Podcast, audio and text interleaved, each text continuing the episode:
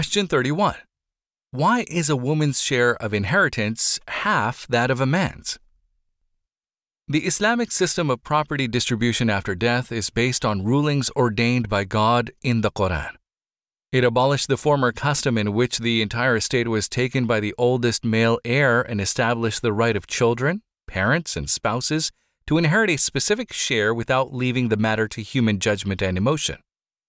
When Islam established inheritance for the woman, it was the first time in history that women were able to enjoy this right.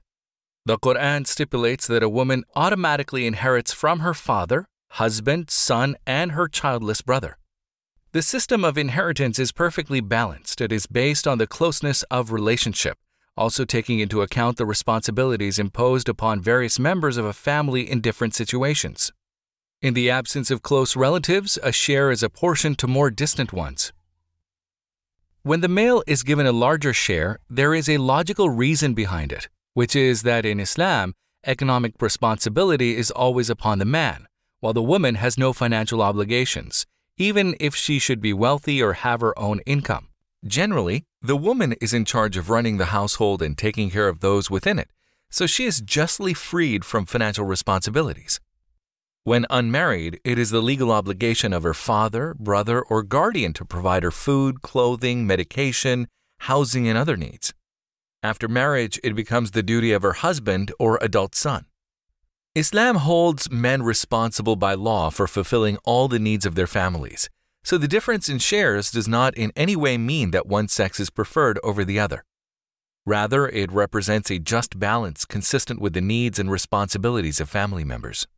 When a son and a daughter inherit from either of their parents, the son's share will be depleted by giving an obligatory dowry to his wife upon marriage and maintaining his family, including his sister, until she marries.